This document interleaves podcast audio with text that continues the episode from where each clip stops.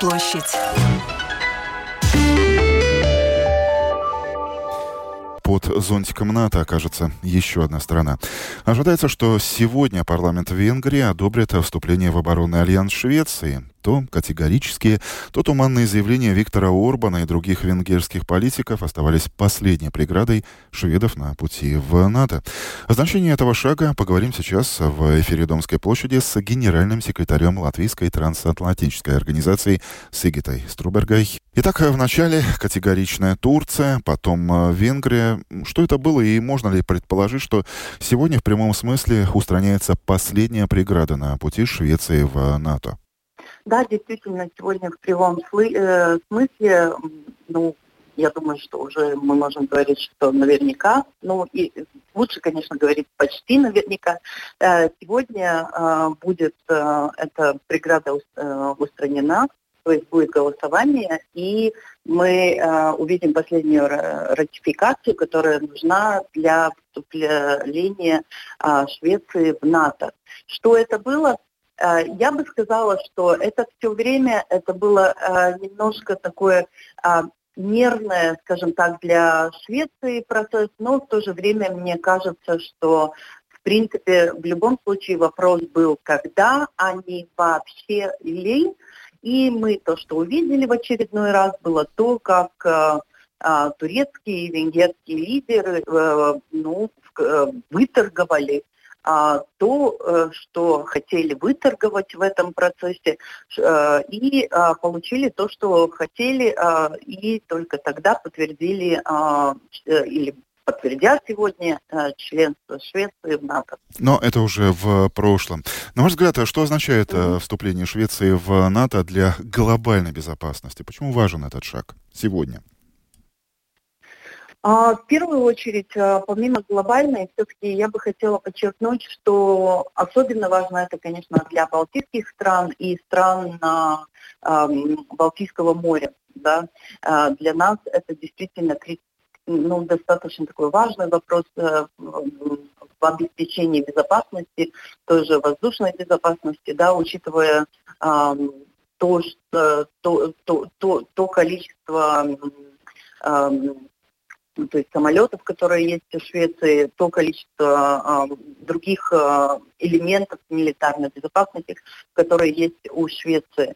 Э, та, например, подводные лодки, да, и так далее. Но что, то, что касается глобального, я бы хотела сказать, что начнем с того, что Швеция уже какое-то время является, долгое время является партнером НАТО, и, то есть участвовала в обучениях и так далее. То есть это процесс интеграции Швеции в НАТО, он уже длительный.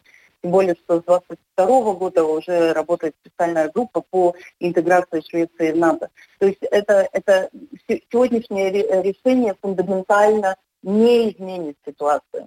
Но в таком долгосрочном контексте, да, тут есть некоторые элементы, которые стоит отметить. Первое – это то, что символически меняется ситуация в Арктике.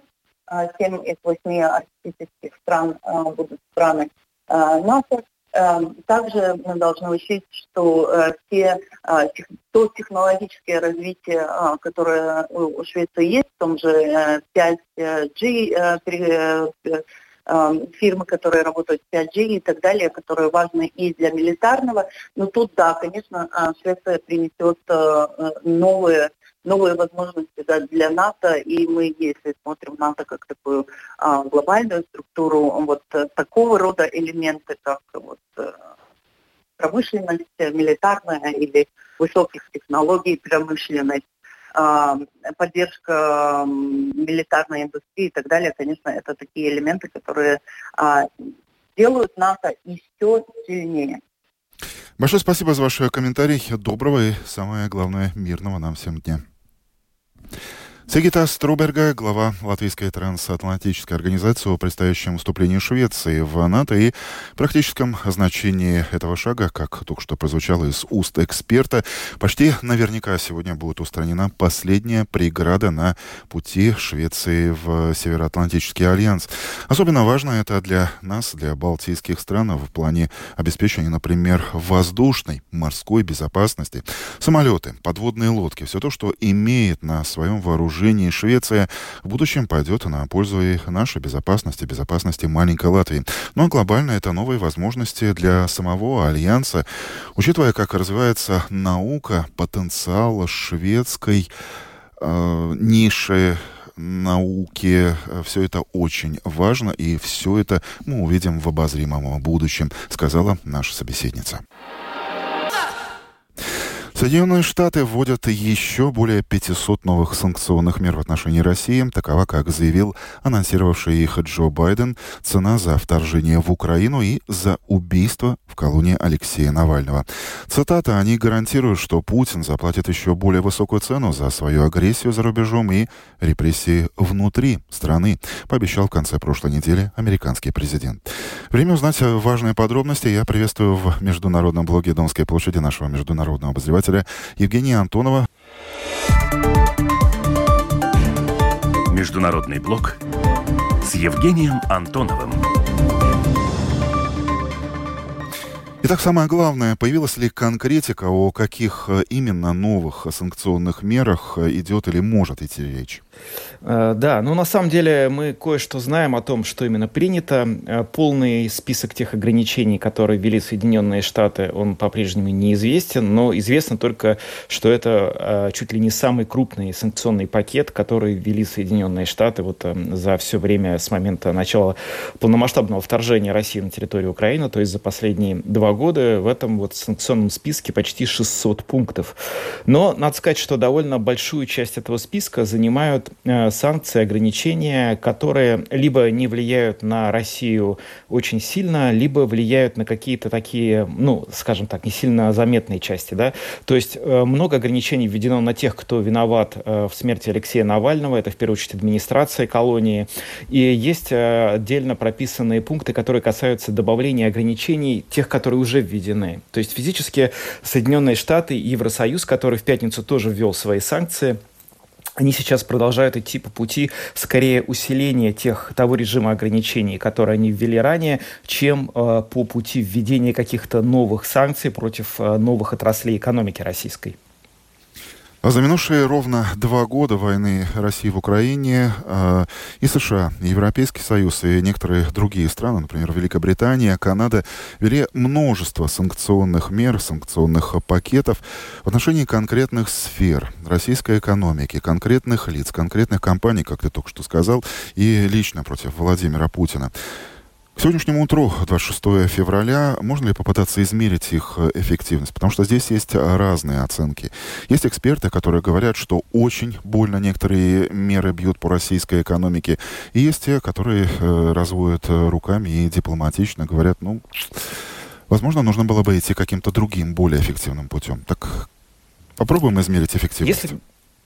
Да, давай попробуем. Если говорить о цифрах, то, собственно, вот есть данные Министерства финансов Соединенных Штатов Америки, в соответствии с которыми да, из-за санкций, которые были введены против России в двадцать втором году, экономика российская сократилась более чем на два процента. Это, конечно, много, но, в общем, после этого в двадцать третьем году она начала расти, и другой вопрос, какого качества этот рост и что он демонстрирует, потому что нынешний вот этот вот бум экономический, который в России начался, если его можно, конечно, так назвать, назвать бумом, он связан исключительно с тем, что очень раздувается военный бюджет за счет гражданской сферы экономики в первую очередь. То, что касается гражданской сферы, она полностью, как говорят западные экономисты, каннибализируется, то есть ее просто пожирает и поглощает а, военная часть. Расходы ВПК в этом году могут составить и тридцать, и сорок процентов бюджета, считая как открытые, так и закрытые части. Это просто совершенно чудовищные цифры, которые превышают даже какие-то а, бюджеты Советского Союза, который был крайне милитаризирован.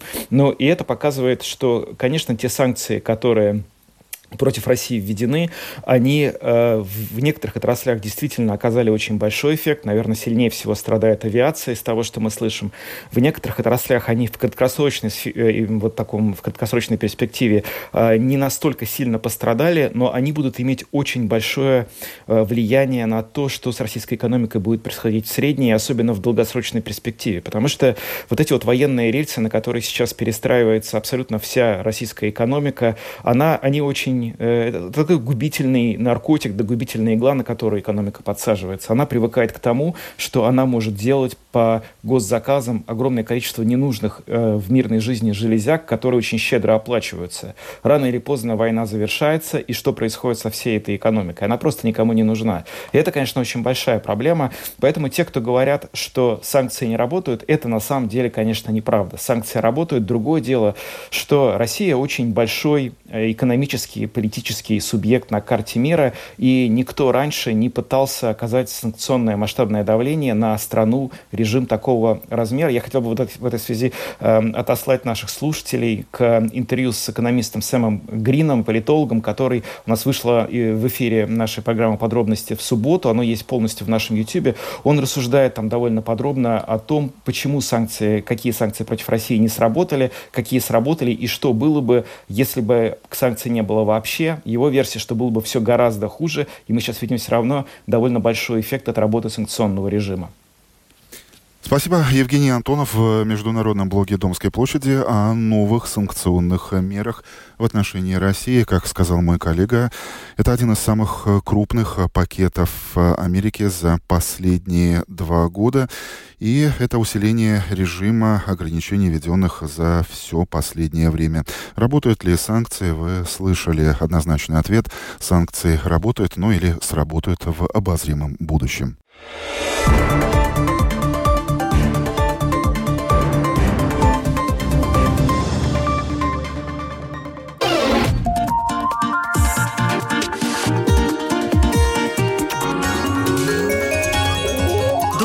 Площадь.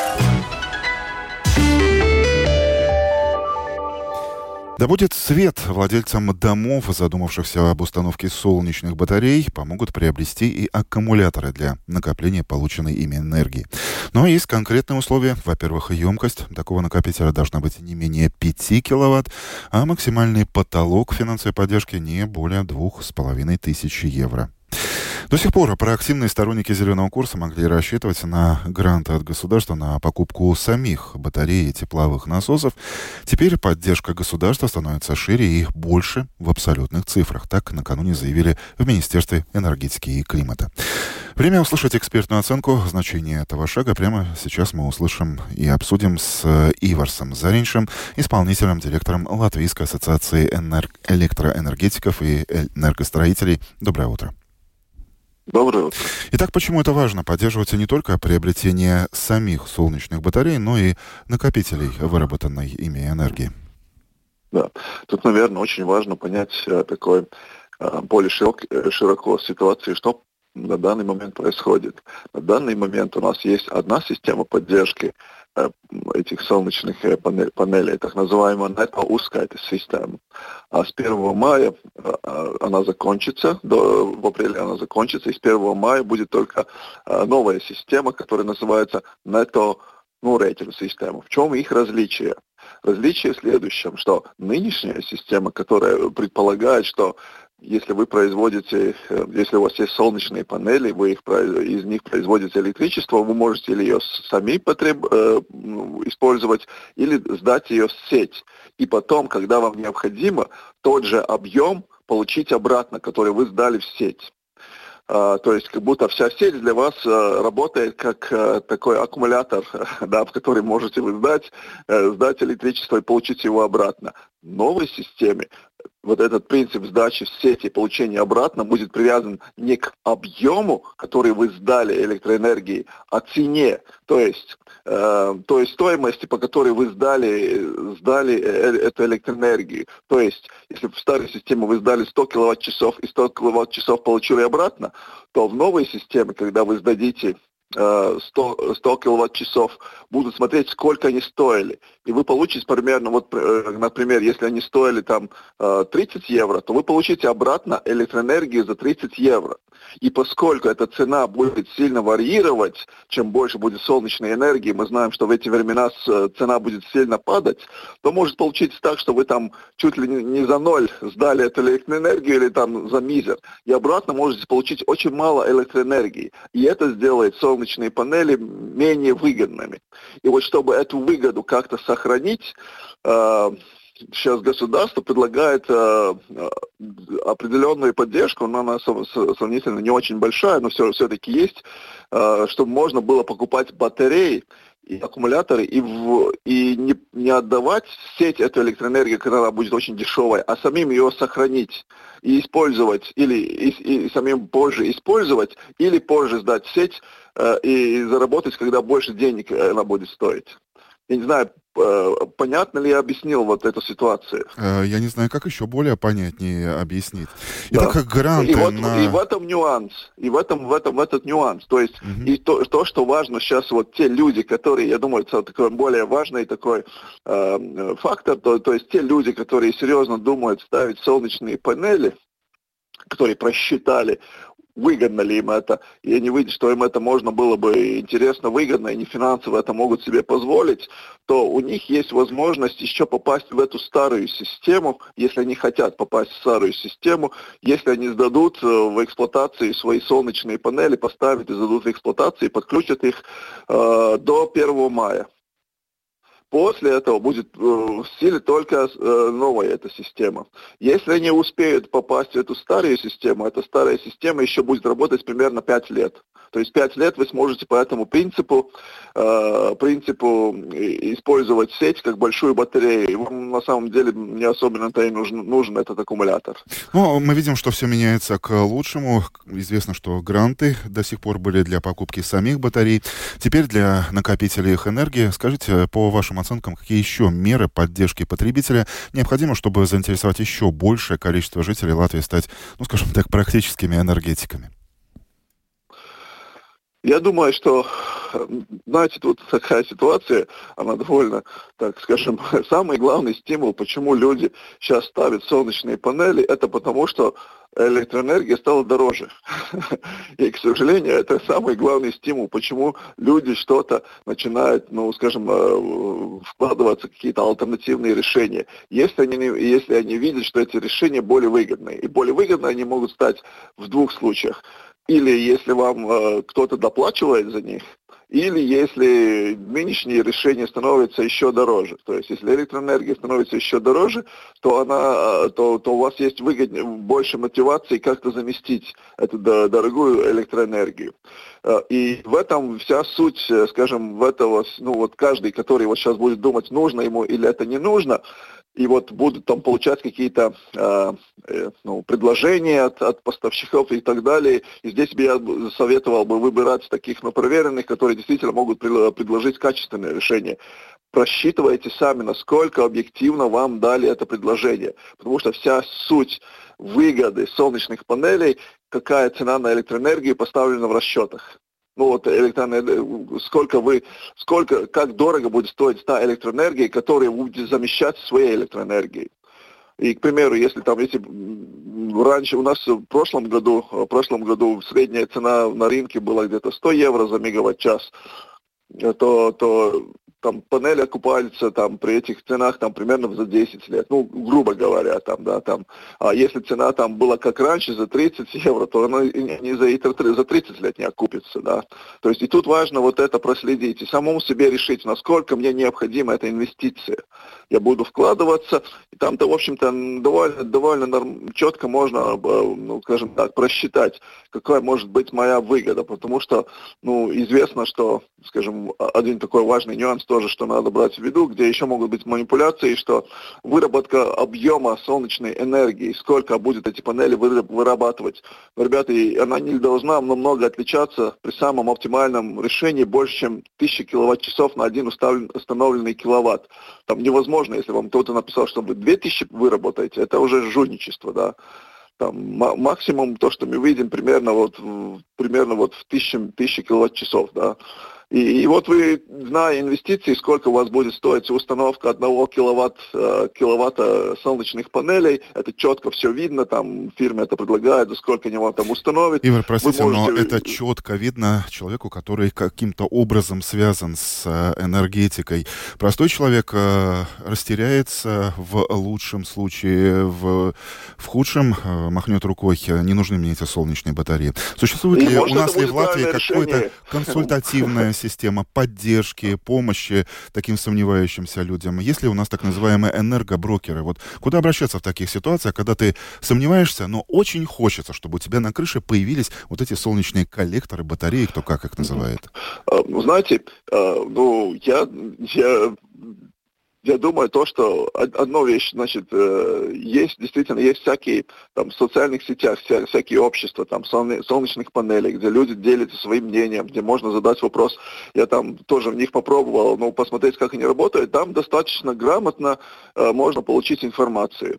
Э, это одна вещь. Другая вещь, то, что я объясняю сейчас, это на самом деле не такие сложные вещи, там это просто немножко математики.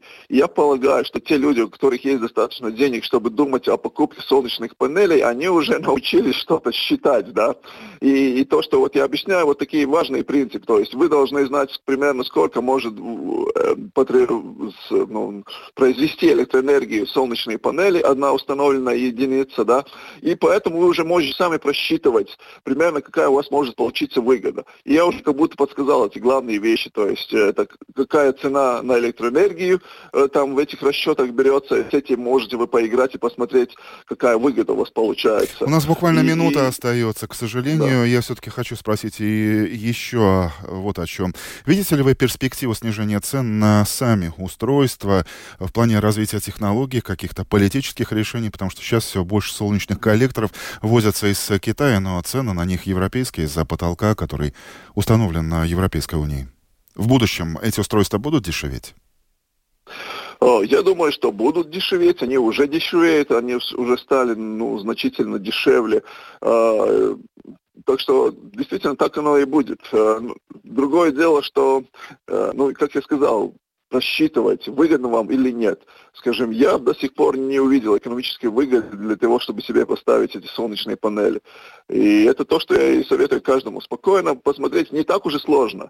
Не так уже сложно. Поговорите сначала с поставщиками, которые в рынке себя уже хорошо зарекомендовали. Запишитесь в этих обществах, в которых можно подискутировать. И вы довольно быстро для себя поймете, стоит вам этим вообще заниматься или нет. Думайте сами, решайте сами, иметь или не иметь. Спасибо, господин Заринш, за да. очень подробный, поучительный рассказ и доброго вам дня. Обращайтесь и всем хорошего дня. С удовольствием. Иварс Заринш, исполнительный директор Латвийской ассоциации электроэнергетиков и энергостроителей, о расширении финансовой поддержки для тех, кто задумался об установке солнечных батарей. Теперь государство будет выделять и гранты, чтобы человек мог позволить себе и э, приобрести более мощные мощные устройства для накопления этой энергии. Почему это важно? Эксперт, по-моему, очень понятно объяснил, что с первого мая меняется система учета солнечной энергии, и этот новый порядок позволит владельцу солнечных панелей маневрировать, отдавать вырабатываемую энергию с Saddle Stickles, то есть продавать ее здесь и сейчас, или накапливать ее самому, если рыночная цена ноль или э, стоит буквально считанные центы. Это сделает покупку и использование солнечных систем более более выгодным, но самый главный совет, прежде чем установить эти батареи, взять калькулятор и посчитать, выгодно это вам или нет.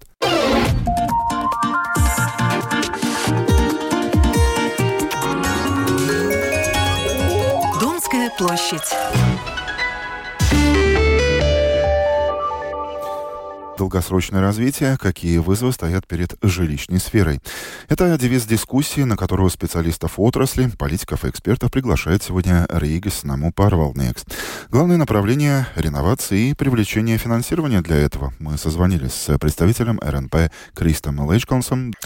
Об инвестициях ваша компания подсчитала накануне конкретную примерную цену вопроса – триста семьдесят миллионов евро. Скажите, на какие именно проекты планируется привлечь эти средства и о каких временных рамках может идти речь? Год, пять, еще больше?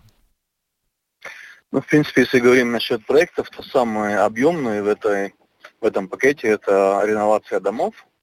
И это две программы, которые… Одна – это полная реновация, которая, в принципе, нужна основной массе домов, которые были построены, скажем, и в советское время, и до.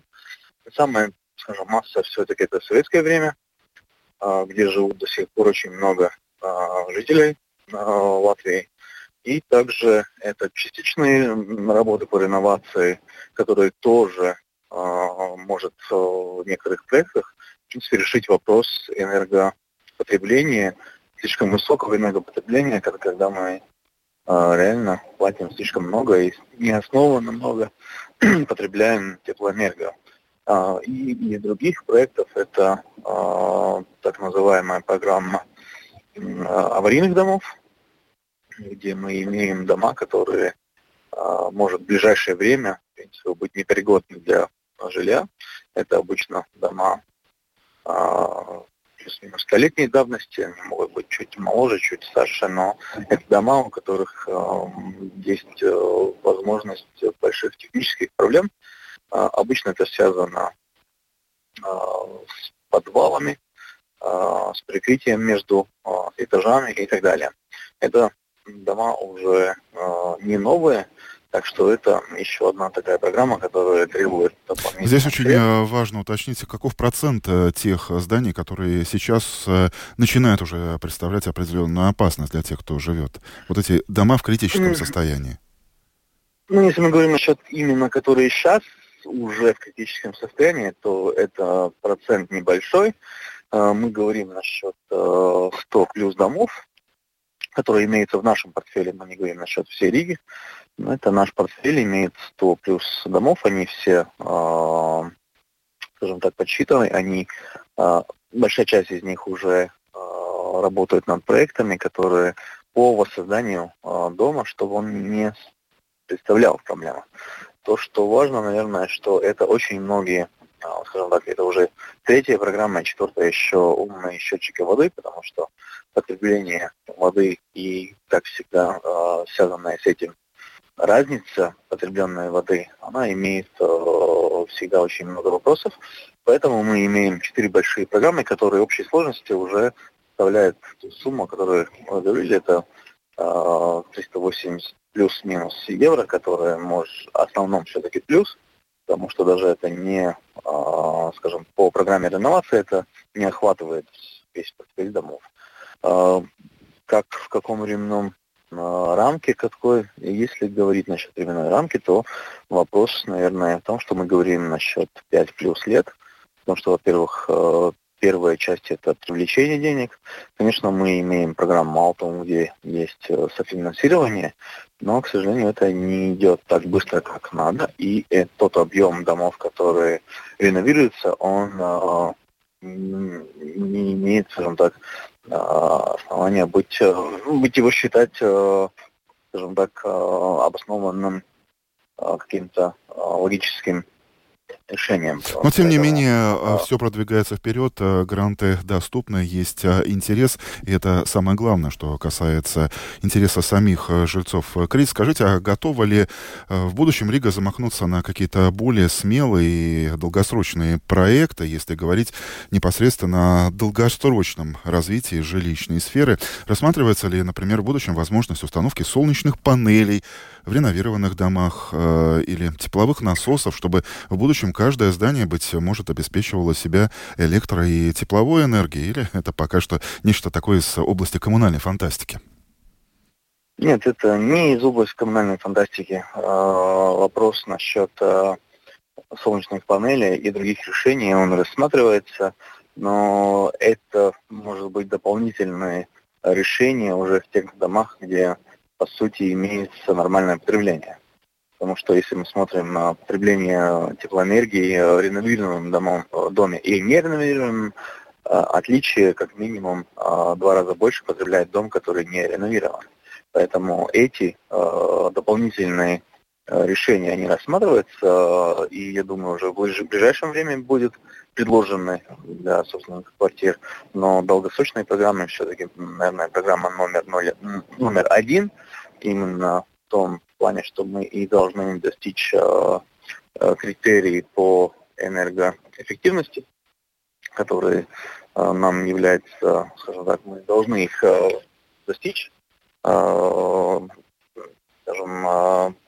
они уже подразумевают, что должны быть программы, которые обеспечивают большой объем реновации, большой объем ремонтов домов и другого плана. Так что это и есть цель сегодняшней дискуссии – найти возможные развития компании и как привлечь средства, долгосрочные средства для инвестиционных программ.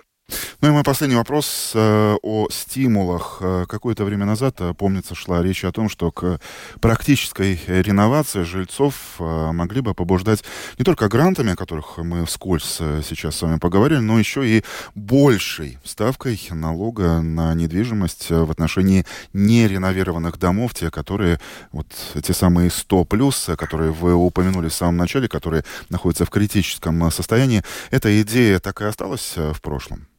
Или она может снова вернуться это, в активную повестку дня? Этот вопрос сегодня не является первичным. Первичный вопрос все-таки это возможность привлечения средств для долгосрочных программ, методы, которые помогают самому процессу инновации, это, наверное, будет уже на повестке дня попозже. Но это не является вопросом номер один сегодня. Вопрос это не тема сегодня нашего сегодняшнего разговора, но да. Тем не менее, большое спасибо за ваш комментарий. Доброго дня и интересных дискуссий, продуктивных вам сегодня во время этого семинара, конференции. Большое спасибо, господин Лейшканс. Крис Лейшканс, представитель Рейгис Наму Парвалнекс, накануне сегодняшней дискуссии «Долгосрочное развитие. Какие вызовы стоят перед жилищной сферой?» Ну, я не сомневался, что прозвучит ключевое слово. Главное, о чем идет речь, это полная реновация домов, которая, как сказал наш собеседник, необходима основной массе зданий, построенных в Риге в советское время.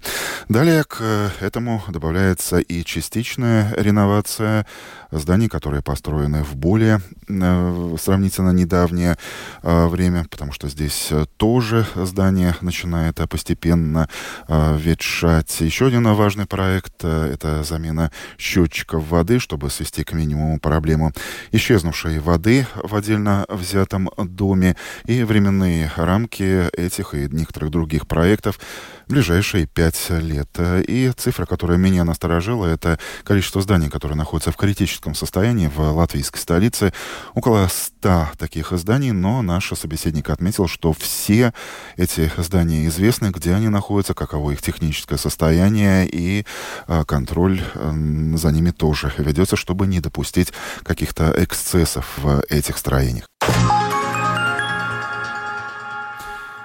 Новая напасть для новых электричек. Они стали объектами пристального интереса любителей бомбинга или граффити, которые наносят места, где это категорически запрещено. Сразу три состава разрисовали краской из баллончиков за последние несколько дней в Риге. Цена вопроса полторы тысячи евро и вынужденные простои каждого размалеванного вандалами поезда. Пока железнодорожники, полиция ловят этих самых граффитчиков, находятся те, кто встает на их защиту, считая уличное искусство неотъемлемым частью демократического общества. Людмила Пилип выслушала разные точки зрения, и вот каков ее вывод. Руководитель отдела коммуникации и маркетинга Виви Эдгарс Бутенс отметил, что поддерживает уличное искусство, но только если оно не нарушает закон. По его словам, в Риге есть места, где любители граффити могут легально выразить себя через это творчество. Однако раскраска граффити электропоездов – это уже незаконное действие, за которое предусмотрено наказание. Было три таких эпизода раскраски новых электропоездов граффити. Про два таких случая мы уже раньше рассказывали. а третий мы констатировали в пятницу утром. Мы сразу же вызвали полицию, которые передали материалы видеозаписи, которые у нас были для дальнейшего проведения расследования и для выяснения виновных. Этот электропоезд мы отправим на очистку, после чего и будет известна сумма причиненного вреда.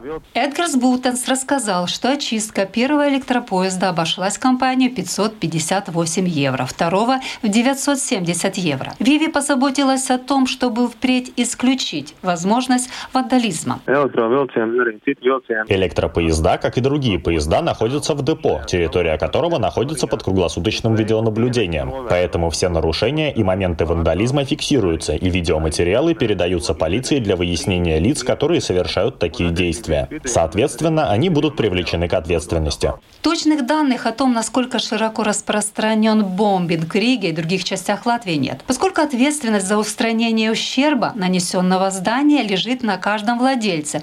Трудно определить общий ущерб, нанесенный обществу этими незаконными проявлениями уличного искусства. Данные полиции могут дать только некоторое представление. В частности, в этом году было зафиксировано две с половиной тысячи таких случаев. Но когда нанесен серьезный материальный ущерб имуществу, предусмотрен штраф, который составляет от ста до десяти тысяч евро. По словам представителя государственной полиции Ласмы Грейдена, предусмотрена и уголовная ответственность. Авторы граффити могут рассчитывать на временное лишение свободы на срок до двух лет. Однако не все считают, что единственный способ борьбы с граффитистами – это запрет. Специалист по граффити, основатель этого движения в Латвии Вадим Мейкшан считает, что эта субкультура будет существовать и дальше, поэтому необходимо искать способы включения ее в городскую среду. Искусство зародилось в восьмидесятые, оно имеет подразделы. То есть есть действительно направление художественное, оно и продается в галереях, но есть и направление экстремальное, такое как бомбинг.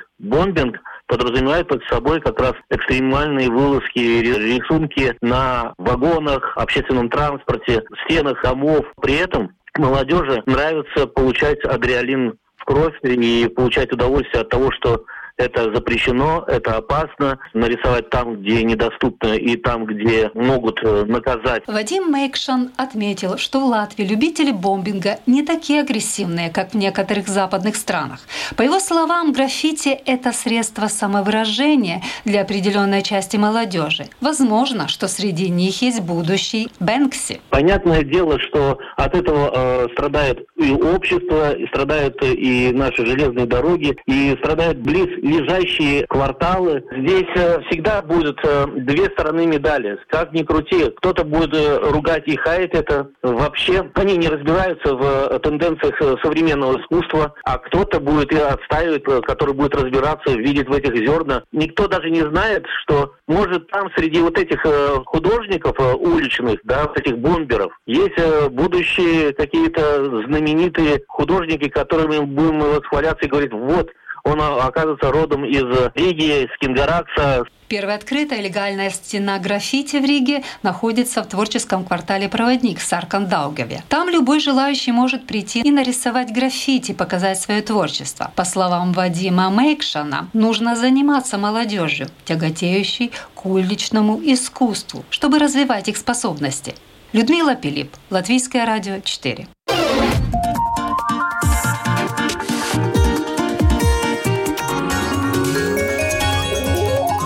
Площадь.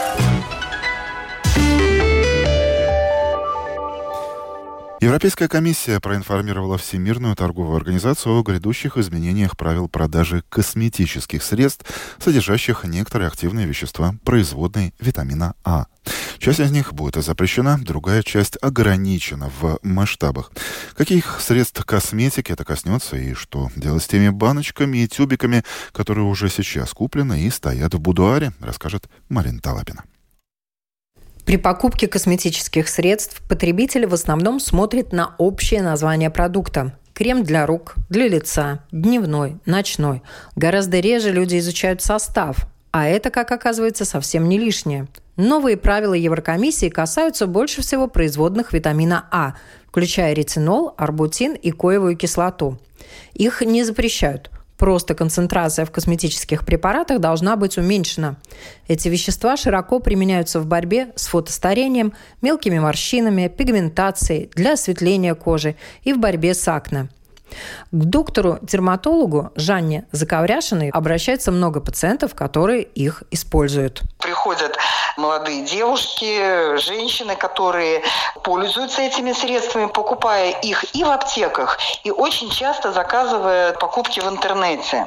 С одной стороны, это средство действительно очень эффективно, но молекула эта, ну, в общем-то, обладает очень глубоким действием. Действует на ядро клетки, а там заложена вся, в общем-то, информация о клетке. И нужно понимать, что даже нанося просто на кожу средство, естественно, какая-то часть проникает куда глубже и, в общем-то, может оказывать какое-то влияние и на те структуры, ну, на которые, в общем-то, нам бы и не хотелось, чтобы оказывалось это действие. Вводимые в ЕС ограничения связаны с тем, чтобы взять под контроль и снизить возможные риски для потребителя. Люди же еще используют витамин А в виде каких-то пищевых добавок. То есть, ну, действительно, может быть переизбыток его в нашем организме.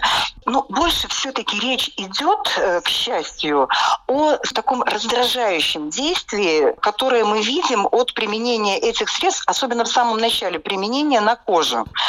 С другой стороны, если очень долго использовать средства для лица, в котором концентрация выше, чем вот сейчас вот эти установленные ноль целых три десятых процента, мы можем даже получить некоторое истончение кожи. То, что касается арбутина и альфа-арбутина, препарат, в общем-то, безопасен, минимально раздражающие свойства, но бесконтрольно длительное применение могут привести к совершенно другому результату. То есть мы получим не осветление кожи, а наоборот так называемый экзогенный охроноз. Такая вот и сине-черная пятнистая пигментация. Препараты с ретинолом следует наносить, соблюдая правила, и по определенной схеме, рассказывает косметолог с медицинским образованием Рамона Максимова. Если вы до этого никогда не использовали такие средства с ретинолом, необходимо обязательно наносить его на ночь и наносить его один раз в три-четыре дня, потому что на четвёртый-пятый день вы сможете увидеть вашу реакцию кожи на данный препарат.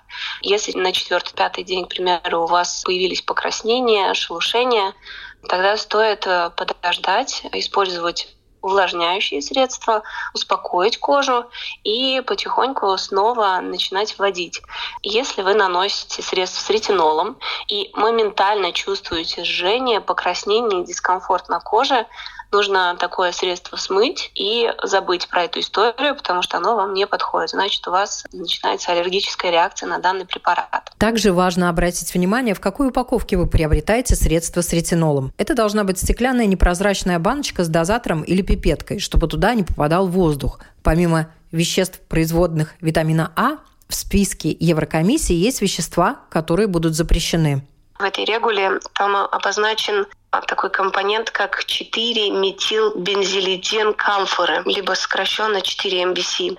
Тоже химический фильтр, который используется в солнцезащитных кремах и в кремах с матирующим эффектом. На наших рынках я не встречала его в составе, но главный смысл в том, что он может негативно воздействовать на эндокринную систему, приводя к дисфункции щитовидной железы и выработку эстрогена. В целом, что касается рынка ЕС, то у нас действует достаточно жесткий закон, и запрещенные косметические компоненты в ЕС, их очень много, их тысяча триста двадцать восемь, и достаточно часто пополняются эти списки, поэтому не стоит бояться, что на наших рынках много каких-то канцерогенов. Марина Талапина, специально для Домской площади. Ну а у меня на сегодня все. Это «Утро». С вами в эфире Латвийского радио четыре провела Андрей Хуторов, продюсер Наталья Порета, звукооператор Томс Шупейко. Желаю вам доброго дня и хороших новостей. Всего вам доброго. До свидания. Весим столобаку.